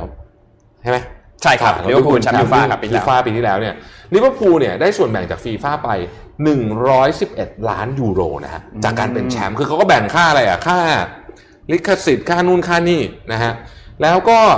ปีก่อนหน้านั้นก็คือเรอัลมาดริดใช่ไหม2018เรอัลมาดริดครับนะฮะ ก็ได้ไป 88.7 ล้านยูโร เยอะมากนะครับ คือมันเป็นเงินก้อนใหญ่มากสำหรับสโมสรฟุตบอลนะลองคิดดูเงินหลายพันล้านเนี่ย เพราะฉะนั้นถ้าเกิดว่า condition ในการเตะมันเปลี่ยน ไม่มีแฟนบอล ไม่มีอะไรอย่างเงี้ยนะเออเงินมันอาจจะไม่ได้เท่านี้ไงนะฮะ แล้วก็จะทำให้สโมสรฟุตบอล ซึ่งก็ก็ลำบากอยู่แล้วก่อนอันนี้เพราะว่าขายตั๋วไม่ได้ใช่ไหมอ่าอ่าเดี๋ยวจะมีสโมสรฟุตบอลจะจะล้มละลายเปล่าไม่รู้ ครับ นะฮะ ก็ก็นี่แหละก็จะเป็นสิ่งที่ทำให้ยูฟาเขาก็ค่อนข้างกังวล อันนี้นอกจากยูฟาแชมเปี้ยนลีกแล้วยูโรปาลีกก็จะกลับมาเตะพร้อมกันนะครับรวมถึงแชมเปี้ยนส์ลีกของสุภาพของผู้หญิงด้วยนะครับขครัองบคุณผู้หญิงของคุณสุภาพสตรีเอ่อของสุภาพสตรีแฟนเอ่อฟุตบอลหญิงลิงของอภัยนะฮะยูฟาแชมเปี้ยนลีกหญิงลีกก็จะกลับมาเตะพร้อม ๆ กันในเดือนเอ่อสิงหาคมนะครับโดยประธานยูฟาบอกว่า Women's Champions League เนี่ยเป็น strategic priority เลยยังไงก็ต้องเตะให้ได้นะครับแต่คือในนี้ก็ คือคือไปไปถ้าไปฟังตอนเขาสัมภาษณ์เนี่ย เราจะรู้สึกว่าเขาเชื่อว่ากลับมาเตะสิงหาเนี่ย เอาคนเข้าไปนั่งดูได้แล้ว โอ้โหนะฮะเร็วมากคือคือเขาเขาเชื่อเขาเชื่อนะ แต่ว่าคือประธานทำได้หรือเปล่าทำได้หรือเปล่าก็เป็นอีกเรื่องหนึ่งนะฮะก็เป็นอีกเรื่องหนึ่งอะผมไปเร็วๆอีกหนึ่งข่าวที่ที่อังกฤษนะครับ ตอนนี้เนี่ยบริษัทหลายบริษัทเนี่ยผู้บริหารเริ่มกลับมารับเงินเดือนเต็มแล้วนะครับอ่าอ่านะครับซึ่งก็ถูกวิพากษ์วิจารณ์เยอะพอสมควรเลยทีเดียวหลายบริษัทอย่างเช่นเอ่อ พอซิมอนที่เป็นบริษัททำรู้สึกว่าจะทำพวกบ้านอะไรเป็นบริษัทใหญ่เนี่ยนะฮะตอนแรกก็ลดเงินเดือนตัวเองไปแค่รับแค่ 20%ตอนนี้กลับมารับเต็มแล้วเอ่อ WPP นะครับอะไรอย่างเงี้ยประเด็นก็คืออย่างนี้ครับ คือเขาบอกว่าเฮ้ยคุณลดเงินเดือนตัวเองไป แล้วคุณก็เอาคนออกแต่ผ่านไป 3 เดือนเนี่ย คุณให้เงินเดือนตัวเองเต็มแล้ว แล้วคนที่ออกไป ซึ่งลำบากคุณตั้งเยอะเนี่ยอืมทำไงอะไรแบบเนี้ยนะฮะครับก็เกิดจะเป็นดราม่าขึ้นมา พอสมควรทีเดียวครับ นะครับที่อังกฤษตอนนี้ครับโอเค ผมว่าเราแจกรางวัลอะแจกรางวัลดีกว่าคำถมก่อนแจกรางวัลแจกรางวัลนะครับ โอเคคำถามนี้ค่อนข้างง่ายมากครับนะครับเมื่อกี้มีเอ่อในคอมเมนต์นะครับใน Facebook บ้างใน YouTube บ้างนะครับ ว่าแอดอายุเท่าไหร่อ่าเราหยิบอันนี้มาเลยละกัน เป็นคำถามนะครับ ใครที่ตอบถูกว่าแอดมินอายุเท่าไหร่พี่ยังไม่รู้เลยว่ะโอ้ยากจริง ใครที่ตอบถูกนะครับว่าแอดมินอายุเท่าไหร่นะครับครับ นี่ถ้าเกิดรับไปเลย ถ้าเกิดเขาตอบอายุคุณเกินกว่าความจริงคุณจะแบนเขาไหมเนี่ย ไม่แบนไม่แบนสิบห้านาทีฮะสั่งแบนสิบห้านาทีใครที่ตอบถูกนะครับอ่ารับไปเลย ใช่ครับรับไปเลย อันนี้คือเซตนี้ประกอบไปด้วยนะพี่ทับมีหนังสเอ่อมีสมุดมีสมุดมีมีปาปากกกากาแล้วก็มีที่ขั้นขั้นขั้นขั้นที่ขั้นหน้าโอเคครับน่สวยมากๆ สวยมากๆ ของเกรเรครับซึ่งเป็นเอ่อเครื่องแบรนด์ไทยที่เท่มากครับนะฮะเท่จริงๆเราเอาเราเอาคนที่ตอบถูกคนที่เท่าไหร่นะฮะ เอาเอาคนที่เท่าไหร่ดีเอาเดี๋ยวเดี๋ยวให้ทีมงานเลือกเลยดีกอ่าว่าสุ่มเอาสุ่มครัสุ่บมกันนะสุ่มกันจะมีคนตอบถูกเปล่าเนี่ยสามเก้าอะพี่ตอบอะตอบไปตามปล่อยแล้วเนี่ยอะอะนะนะคครัรับบลองดูอายุของแอดมินครับเฮ้ยมีคนตอบถูกเหรอเขาตอบถูกแล้วเหรอตอบถูกเหรอเฮ้ยอะเดี๋ยวสุ่มเดี๋ยวสุ่มฮะเดี๋ยวสุ่มเออมันมันมันมัน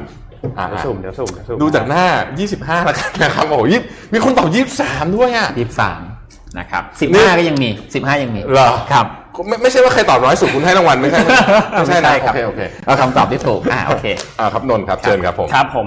เอ้ยเมื่อกี้เมื่อกี้มีคนบอกว่าเดี๋ยวคืนนี้สเปอร์จะเตะกับแมนยูคือนนท์เนี่ยเชียร์สเปอร์นะอ๋อเหรออ่านนท์เชียร์สเปอร์นะครับอ๋อเออพี่มีเด็กกลับมาเตะแล้วกลับมาเลยแล้วครับไม่แต่ว่าคืนนี้กลับมาเตะแล้วนคนรับเชียร์สเปอร์ใช่ไหมนนท์เชียร์สเปอร์แต่สำหรับผมเนี่ยในวงการฟุตบอลเนี่ยนักเตะ หรือ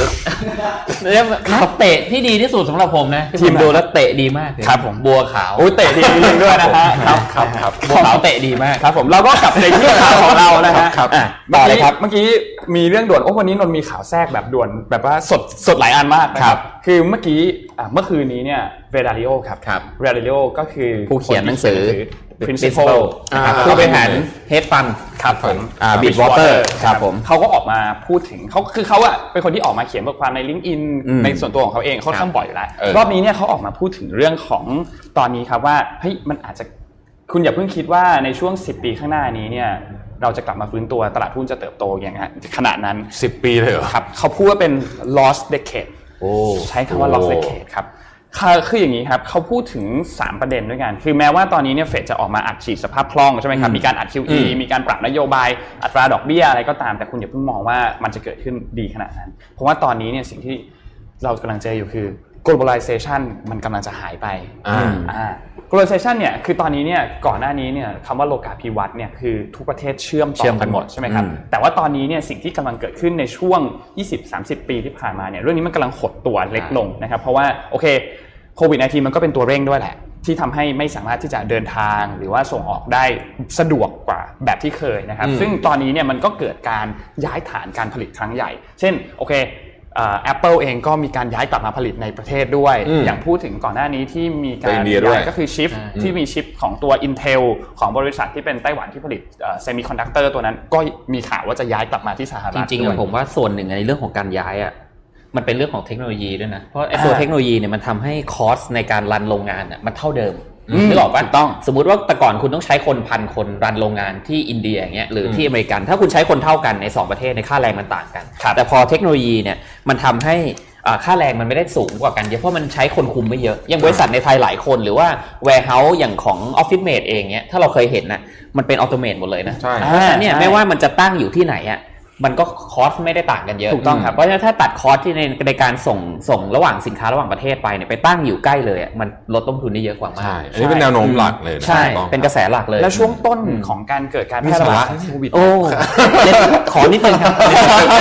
ในช่วงต้นของการเกิดโควิด -19 เราเห็นเลย แทบจะทุกประเทศเลยที่มีนโยบายออกมาว่า ถ้าคุณกลับมาผลิตในประเทศอ่าเดี๋ยวรัฐสนับสนุนนะรัฐจะช่วยอาจจะอืมเป็นเรื่องภาษีเรื่องอะไรก็ตามรัฐจะช่วยเสมอ เพราะว่าตอนนี้เนี่ย หลาย ๆ ประเทศมุ่งเน้นไปที่ความมั่นคงในประเทศมากขึ้นใช่อุ๊ยดีนะครับจริงญี่ปุ่นก็มีเนาะญี่ปุ่นใช่ใช่จะพูดถึงญี่ปุ่นญี่ปุ่นก็มีนะครับอืมทีนี้อีกเรื่องหนึ่งก็คือประเด็นความขัดแย้งของสหรัฐอืมแล้วก็จีนจำตอนที่เทรดวอร์มันบูมมาก ๆ แล้วมันก็ส่งผลกระทบทุกประเทศเลยว่าครับเฮ้ยจากเดิมเนี่ยที่จะเราจะส่งจากจีนตรงไปอเมริกาเลย ทีนี้ไม่ได้แล้วเราแต่จะต้องไปเวียดนามก่อน ฉลับไปทางนั้นก่อนทางนู้นทางนี้ก่อน แล้วค่อยไปในทางที่หมายของเรา เพราะว่าจีนกับสหรัฐเนี่ยมีปัญหากันมากๆใช่ไหมครับแล้วจากเดิมที่เราทราบว่าจีนเนี่ยมีกำลังการผลิตต้นทุนอะค่อนข้างถูก แต่ตอนนี้เนี่ยมันก็มีความเป็นไปได้ว่าเฮ้ยพอพูดถึงเรื่องของอาจจะการขโดโดนขโมยเทคโนโลยีอืมโดนขโมยทรัพย์สินทางปัญญาแล้วเนี่ยแล้วยิ่งมีไม่คุ้มกันอาจจะไม่คุ้มไม่คุ้มกันกัน เราก็เลยมีการย้ายการหลาย ๆ บริษัทมีการย้ายฐานการผลิต กลับเข้ามาในประเทศ ก็คือกลับเข้าไปที่แหล่งที่ตัวเองจำหน่ายถูกต้องก็คือลูกค้าอยู่ที่ไหนก็เอาไป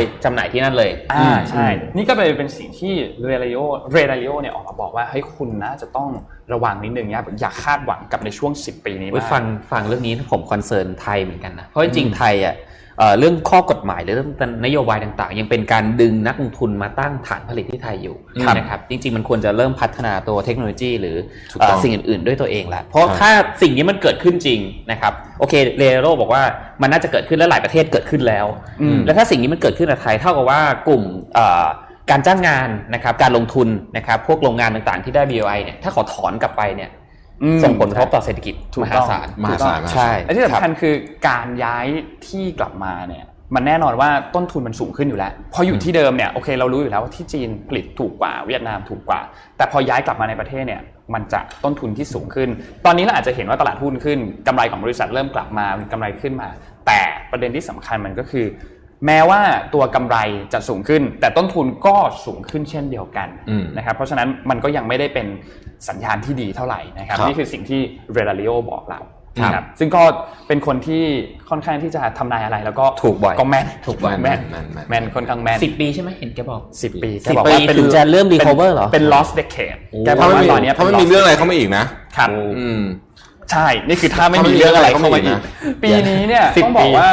พีคมากเลยนะ เออปีนี้เรามาทบทวนกันนะปีนี้พีคทุกเดือนนะพีคทุกเดือนยังไม่มีเดือนไหนตกแรงตกเลยนะ ไม่มีไม่มีไม่มีเลยไม่มีพีคตอนแรกเรากะว่ามกราเราเจออะไร เราเจอโควิดใช่ในจีน ซึ่งตอนนั้นก็ยังดูแบบอะเบาโอ้ยมันมีเราว่ามกรามีหลายเรื่องๆมีหลายเรื่องจริงๆแล้วก็กุมภาก็พีคขึ้นไปอีกแล้วก็มีโอ้โหอะไรก็ไม่รู้เต็มไปหมดเลยกุมอะภาก็มีในเรื่องของที่เขาตีกันกับภาอ่าภาคตะวันออกกลางอืมนะครับที่สหรัฐ เอ้ยพวกเรามีนี่ไงอิหร่านที่ไปอ่ายิงใช่คนอิหร่านจำได้ไหมตอนนั้นใช่ก็รู้ว่าจะลุยกันที่ไปมีแล้วเครื่องบินตกด้วยอ่านะครับ หลังจากนั้นมาก็เจอนู่นเจอนี่แล้วอย่างล่าสุดปัจจุบันตอนนี้เกาหลีเหนือเกาหลีใต้ตีกันอ่าอินเดียกับจีใช่นจริงๆก็ตีกันช่วงปีนี้คือครบนะตั้งไล่มาเลยเทรดวอร์อิหร่านเกาหลีเหนือเกาหลีใต้ครบโควิดครบสิบรถเก้ามากโอ้ยอ๋อช่วงต้นปีมี Brexit ด้วยมีเรื่องซีอีกอะไรอย่างเงี้ยแต่พอเจอโควิด -19 ข่าวอื่นมันก็เลยก็โดนแรงลงไปนะครับน้อยกระทบน้อยลงไปนะคครัรับบ นนท์มีปิดท้ายอีก2ข่าวครับครับผมเอาเลยครับเมื่อวานนี้เนี่ยนนท์ได้ทำการสปอยทุกคนไว้นะครับว่านนท์จะพูดถึงเรื่องของเฮ้ยจริง ๆ ตอนนี้มันใกล้ที่จะเลือกตั้งประธานาธิบดีแล้วใช่ไหมครับอืมครับ และเขาก็เลยบลูมเบิร์กเนี่ยเขาก็เลยไปสัมภาษณ์ครับผมผมชอบคอมเมนต์นี้ครับครับเดือนหน้าใครจูขึ้นฟังขอบคุณนะเดี๋ยวผมกดเลิฟให้ก่อนอ๋อเออที่ไทยก็มีเรื่องห้าง เรื่องใช่ห้างตอนนั้นครับที่มีการเหตุก็การณ์ยิงเกิดขึ้นเป็นแมสโศชูกนาฏติ้งกรรมที่ที่โคราชเป็นเรื่องที่สลดปีคือปีนี้เป็นเราเป็นปีที่โหดจริงๆปีนี้โหดจริงๆโหดจริงครับๆยังไม่มีเดือนไหนดูแล้วจะท่าทางเบาลงเลยครับนะครับไม่มีจริงแต่ตัวเลขการจ้างงานเริ่มกลับมานะเริ่มกลับมาใช่ใช่พอดีผมเปิดผ่านๆผมเห็นแมคโนโนเพิ่งประกาศจ้างงานเพิ่ม 2 6 0 0 0 0ตำแหน่งใช่นะครับที่ผมบอกใช่ไหมใช่ใช่เฮ้ยจริงโอเคๆมีมีมีมีก่อนก่อนไปเข้านั้นมีเลขที่สหรัฐให้ดูนิดนึงนนท์ขอภาพ ที่เพิ่งส่งไปเป็นภาพ N4 ขึ้นมาครับ เป็นเลขตัวอ่า initial jobless claim ของที่สหรัฐนะครัเมื่อคืนนี้อ่าใช่ครับอืมเราเกือบลืมแล้วเรารายงานกันทุกวันนะครับครับ initial jobless claim ของสหรัฐนะครับ เมื่อวานนี้เนี่ยมีการเพิ่มเติมมาอีก 1.5 ล้านคนนะครับ ซึ่งก็เป็นตัวเลขที่ สูงกว่าที่ทางนักวิเคราะห์คาดการณ์ไว้เขาคาดการณ์ไว้ที่ 1.3 ล้านคนนะครับแต่อย่างไรก็ตามก็ยังลดลงเรื่อยๆนะครับเมื่อสัปดาห์ที่แล้วเนี่ยมี 1.566 นะครับสัปดาห์นี้ 1.5 ก็ลดลงนิดหนึ่งนิดหนึ่งนะครับส่วนตัวเลขภาพถัดไปครับภาพ N5 ครับ ภาพถัดไปเนี่ยเป็นตัวเลขของผู้ที่ผู้ที่ขอสวัสดิการอ่าว่างงานของสหรัฐอย่างต่อเนื่องนะครับ ซึ่งอันนี้เนี่ยก็คือต่อเนื่องเนี่ยหมายความว่า 2 สัปดาห์ขึ้นไปครับนะครับ ซึ่งตัวเลขนี้เนี่ยอยู่ที่ 20.5 ล้านคนนะครับ ซึ่งก็ลดลงไปประมาณหลักหมื่น ลดลงประมาณไม่6เยอะหมื่นเท่าไหร่อืมห้าพันคนจากเมื่อสัปดาไอห์ตัวเลขที่แรแล้วกเมื่อกี้คือขอครั้งแรก ถูกต้องครับนนี้คือขอต่อเนื่อง ถูกต้องครับผมและขอเตือนอีกครั้งด้านขวาไม่ใช่ขอบกราฟไม่ใช่ขอบนะครับนะฮะต้องเตือนทุกครั้งนะฮะเฮ้ยแต่อย่างน้อยก็ ก็เราได้เห็นนะว่าตัวเลขอ่ามันก็เริ่มดีขึ้นอะมันดีดีขึ้ขึ้นนเริ่มดีขึ้นเริ่มดีขึ้นก็เราเริ่มสัญญาณที่ค่อนเอข้าองไม่ดีอยากครัจะบบอกให้มันทุกอย่างมันแย่โอเคมันทุกบางสิ่งมันเริ่มดีขึ้นแล้วนะถูกต้องครับเอออย่างน้อยเรามีโฮปเรามีความหวังใช่ซึ่งนะครับจริงๆ ต้องบอกว่าตัวเลข non farm payrolls เมื่อที่เราประกาศกันต้นอ่าเดือนอันนั้นนะตัวเลขนั้นดีมากดีมาก เพราะว่าใช่มันเป็นบวกแสดงให้เห็นว่าการจ้างงานมันกลับมาแล้วจริงอืมๆนะครับครับ เรากลับมาที่เรื่องของจีนและสหรัฐกันนิดโอเคนะครับเรื่องนี้น่าสนข่าวใจสุดมาท้ายกนะฮะวันนี้ครับผมคือแม้ว่า คือทรัมป์เนี่ยออกมาโจมตีจีนบ่อยมากใช่ไหมครับโอเคเขาก็ไม่บูมเบิร์กเนี่ยเขามีการทำต้องสำรวจถามว่าเขาไม่โจมตีใครคือรูมเบิร์กเนี่ยเขาก็เลยไปทำแบบสำรวจเขาไปเขาไปสัมภาษณ์ครับเป็นเจ้าหน้าที่ระดับสูงทั้งที่เป็นยังเป็นเจ้าหน้าที่อยู่ แล้วก็เป็นอดีตเจ้าหน้าที่นะครับที่มีการเกษียณออกมาแล้วนะครับ คือแม้ว่าทรัมป์จะโจมตีจีนบ่อยมาก แล้วก็ดูเหมือนว่าจะสนับสนุนให้โจไบเดนเนี่ยชนะการเลือกตั้งครั้งนี้ในเดือนพฤศจิกายนใช่ไหมครับ แต่ว่าเขาไปสัมภาษณ์เจ้าหน้าที่รัฐจีนเนี่ยเก้าท่านนะครับ ซึ่งทั้งเก้าท่านเนี่ยมีความเห็นไปในทิศทางเดียวกันว่าเฮ้ยจริง ๆ แล้ว เขามองว่าถ้าทรัมป์เป็นประธานาธิบดีต่อไปอีก 4 ปี น่าจะส่งผลดีกับจีนมากกว่านะ ซึ่งอันนี้น่าสนใจมากว่าแบบเฮ้ยทำไมเขาถึงพูดอย่างนั้นนะครับ ซึ่งเหตุผลที่เจ้าหน้าที่รัฐของจีนเนี่ยออกมาสนับสนุนทรัมป์เนี่ยนะครับ อันหนึงเนี่ยเป็นเพราะว่าคือทรัมป์เนี่ยอย่างที่พี่หมึกพูดเลย ไม่ตีกับใครบ้างใช่อืมตีกับคนทุกคน แกเป็นสายไวๆนะแต่ถ้าดีลได้แกจบนะอ่าเออก็ตีกับคนทุกคน ทีนี้ถ้ามันตีกับคนทุกคนมากๆเนี่ยนั่นเท่ากับว่าสหรัฐเองก็มีศัตรูเยอะขึ้นใช่และนั่นก็เลยส่งผลดีต่อต่อจีนจีนในทางอ้อมนะครับในขณะที่โจไบเดนเนี่ยโจไบเดนเนี่ยเราจะเห็นเราเราคิดภาพแบบ พรรคเดโมแครตมากๆก็คือโอบามา ตอนโอบามาเนี่ยเราจะเห็นว่าเขาไม่ค่อยตีกับใครเท่าไหร่นะเขาจะค่อนข้างที่จะผูกมิตรกับคนนั้นผูกมิตรกับคนนี้มีพันธมิตรอยู่ตลอดเวลานะครับเสริมความสัมพันธ์ในพหุภาคีเนี่ยค่อนข้างแน่นมากๆนั่นเป็นเหตุผลว่าทำเรื่องนี้เนี่ยจะยิ่งทำให้จีนเนี่ยทำงานกับประเทศอื่นได้ลำบากเข้าไปอีก นะครับโจเสี่ยวหมิงครับซึ่งเป็นอดีตผู้เจรจาการค้าของจีนเนี่ยเขาบอกว่าถ้าหากว่าโจไบเดนได้รับการเลือกตั้งขึ้นมาจริงๆเนี่ยผมคิดว่านี่อาจจะเป็นสิ่งที่อันตรายมากๆต่อจีน เพราะว่าเขาจะทำงานร่วมกับพันธมิตรคนอื่นๆ ในการกำหนดเป้าหมายต่างๆ และมีการกำหนดเป้าหมายเกี่ยวกับประเทศจีนด้วย ในขณะที่ทรัมป์เนี่ยมักจะพยายามทะทำลายพันธมิตร นี่คือคำพูดที่เขาโค้ดมันโค้ดมาเลยนะครับโดยไม่ได้แต่งเองนะครับ และเจ้าหน้าที่รัฐอีก 4 คนครับเขามองว่าถ้าหากว่าทรัมป์ชนะเนี่ยทรัมป์จะพยายามที่จะกำจัดบริษัทจีนออกจากตลาดหุ้นของสหรัฐอย่างที่พี่หมึกพูดไปเมื่อกี้ ซึ่งอินดีเอ็นแล้วเนี่ยมันก็จะส่งผลร้ายต่อสหรัฐเองนั่นแหละนะครับอืม นอกจากนี้ครับเหล่าเจ้าหน้าที่มีบางส่วนที่ไม่ได้บอกชื่อนะครับเขาแสดงความคิดเห็นเพิ่มเติมว่าจริงๆแล้วมันเป็นเรื่องยากมากที่จะหยุดความขัดแย้งของสหรัฐกับจีนไม่ว่าจะเป็นเรื่องการค้าเรื่องการเมืองเรื่องอะไรก็ตามเนี่ยนะครับเพราะฉะนั้นสิ่งที่จีนต้องทำตอนนี้ก็คือจีนก็ต้องมีการโอเคเขาต้องเร่งพัฒนาตัวอุตสาหกรรม ให้มันแบบมีการพัฒนามากขึ้นมากกว่านี้อีก ผลิตได้ดีขึ้นกว่ามากกว่านี้อีก ขยายไปยังตลาดประเทศที่กำลังพัฒนา เพื่อที่จะ เกาะประเทศกลุ่มนี้ไว้ให้เป็นพันธมิตรกับจีน แล้วก็ขยายโอกาสที่จะได้ไปทำงานร่วมกับประเทศในยุโรปในเอเชีย เพื่อต่อต้านการพยายามที่จะสหรัฐเนี่ยเขากีดกันจีนอยู่แล้วนะครับสหรัฐบอกทุกประเทศเลยอย่างตอนที่เขาบอกเยอรมันตอนที่หัวเว่ยจะเข้าไปลงตัว 5G ว่าเฮ้ยคุณห้ามให้หัวเว่ยเข้าไปเด็ดขาดเลยนะ ไม่ได้เลยนะนะครับ ซึ่งเราก็เห็นแล้วนะครับว่าตลอดวาระการเป็นประธานาธิบดีของทรัมป์นะครับ ไม่ว่าจะเป็นพรรคเดโมแครตหรือว่าเป็นพรรครีพับลิกันเนี่ย ต่างฝ่ายต่างก็ต่อต้านจีนมาทั้งคู่นะครับเราเห็นเลยว่าจากการที่วุฒิสภาทั้งแทบจะทั้งหมดเลยเกือบร้อยเปอร์เซ็นต์เลยเกือบจะเป็นเอกฉันท์เลยแหละเอกฉันท์เลยอืมไม่ได้แบ่งเป็นพรรคเลยนะครับถ้าเป็นอืมเรื่องของจีนนะครับแล้วก็ทั้งสองฝ่ายเองก็ออกมาโทษว่าจีนเนี่ยแหละเป็นจุดเริ่มต้นของการระบาดโควิด -19 นะครับ ซึ่งไอ้เรื่องนี้เนี่ยต้องบอกว่าตอนแรกคนในประเทศเขาเนี่ยเขาก็อาจจะยังไม่ได้คิดอะไรมาก แต่พอทรัมป์เริ่มพูดเยอะๆ พูดเยอะๆ อีกฝั่งหนึ่งก็พูดเยอะๆ พูดเยอะๆ มันเหมือนกับเราโดนไซโคตลอดเวลาใช่คนก็เลยเริ่มเชื่อว่าจริงๆ แล้วเนี่ยต้นตอมาจากจีนอืจมริงๆนะครับ โจซูหมิงเนี่ยเขาบอกว่า whether Trump wins or Joe goes to Washington things will get worse ไม่ว่าทรัมป์หรือไม่ว่าโจไบเดนเนี่ยจะเป็นคนที่นั่งอยู่ในทำเนียบขาว ทุกสิ่งทุกอย่างมันก็ยังจะแย่ลงอยู่ดีครับนะครับแม้ว่าก่อนหน้านี้เนี่ยโอเคริพับลิกันอาจจะดูเป็นมิตรกับจีนนะ เพราะว่าโอเคก่อนที่ทรัมป์เข้าทรัมป์เขาก็ผีเข้าผีออกของเขาอะใช่ใช่ใช่เขาก็เดี๋ยวเดี๋ยวสีจิ้นผิงเพื่อนรักเดี๋ยวสักพักก็เดี๋ยวก็จะไม่เจอผมจะไม่เจอสักเดี๋ยวพัก็กช่วงนี้เอาผมไม่เจอกันก็ผมก็งงงๆเลยซึ่งทรัมป์ก็เดี๋ยวดีเดี๋ยวร้ายเลยเดี๋ยวก็ตัดความสัมพันธ์นะครับ เรื่องของ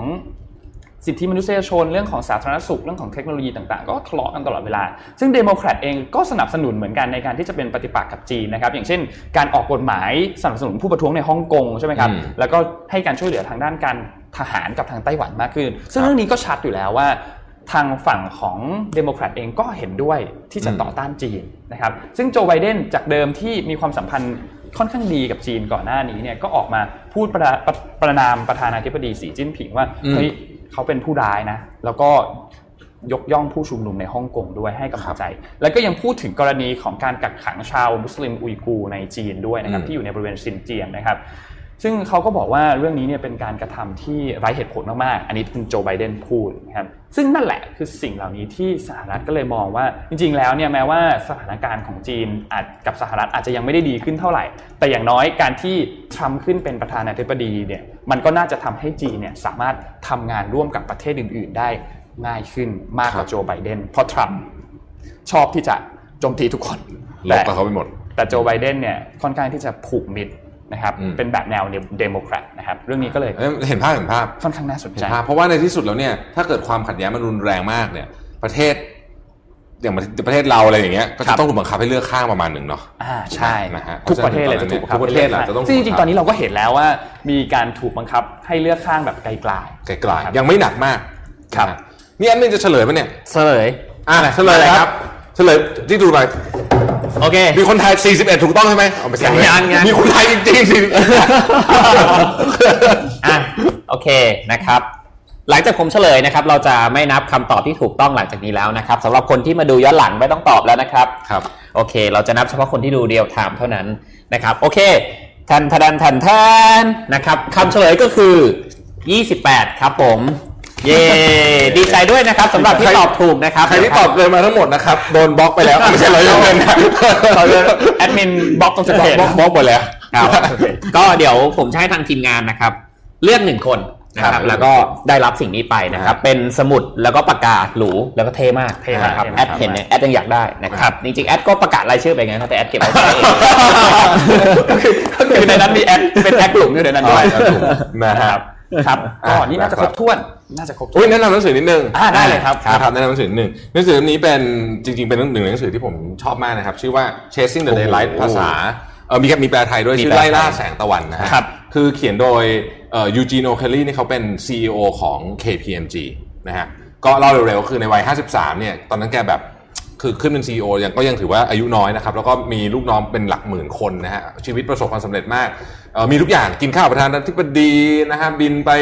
แล้วเนี่ยมีเครื่องบินส่วนตัวคือมีมีทุกอย่างที่คนหนึ่งคิดว่าจะมีในหนึ่งชีวิตได้นี่นะคครัรับบแล้วก็เป็นคนที่ไม่ไม่ค่อยป่วยอะแข็งแรงทำงานหนักมากทำงานหนักมาก อยู่มาวันหนึ่งก็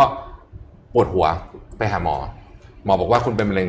สมองขั้นสุดท้าย นับเวลาได้เลยเหลือไม่กี่เดือน เขาจัด priority ชีวิตใหม่แล้ว บันทึกเรื่องเนี้ยอยู่ในหนังสือเล่มนี้ แต่เล่มนี้อ่านดีมาก อ่านเสร็จอ่านเสร็จแล้วเนี่ยชีวิตความสุขของความหมายของคำว่าความสุขของเราจะเปลี่ยนไปใช่นะครับอยากให้ลองไปได้อ่านจริงๆเป็นหนังสือที่ดีมากครับนะครับ ตอนหลังภรรเอ่อตอนหลังก็คือคือแกก็ก็คือแกเขียนจนจนจนแกเขียนไม่ไหวอะนะฮะแล้วก็แล้วก็หลังจากที่แกเสียชีวิตไปก็เอ่อภรรยาเข้ามาเรียบเรียงในในเนื้อหาที่เหลือให้เอามาเป็นหนังสือเล่มนี้ซึ่ง คนที่บ้างานมากๆเนี่ยควรอ่านอย่างยิ่งนะควรอ่านอย่างยิ่งนะครับ chasing the chasing daylight นะฮะครับเป็นวันนี้ก็น่าจะครบถ้วนนะครับครบถ้วนก่อนจากกันนะฮะเราขอขอบคุณหน้ากาก ผ้าไหมพัสยานะครับซึ่งเป็นหน้ากากผ้าไหมที่อ่ดีมากไม่มีสารฟอร์มาลดีไฮด์นะครับเดี๋ยวที่เป็นสารแอดใส่ให้ดูก่อการมะเร็งนะครับครับผมแอดใส่จริงๆให้ดูเลยนะครับเดี๋ยวนนท์มันบรรยายใส่แล้วคุณเก็บไปเลยนะ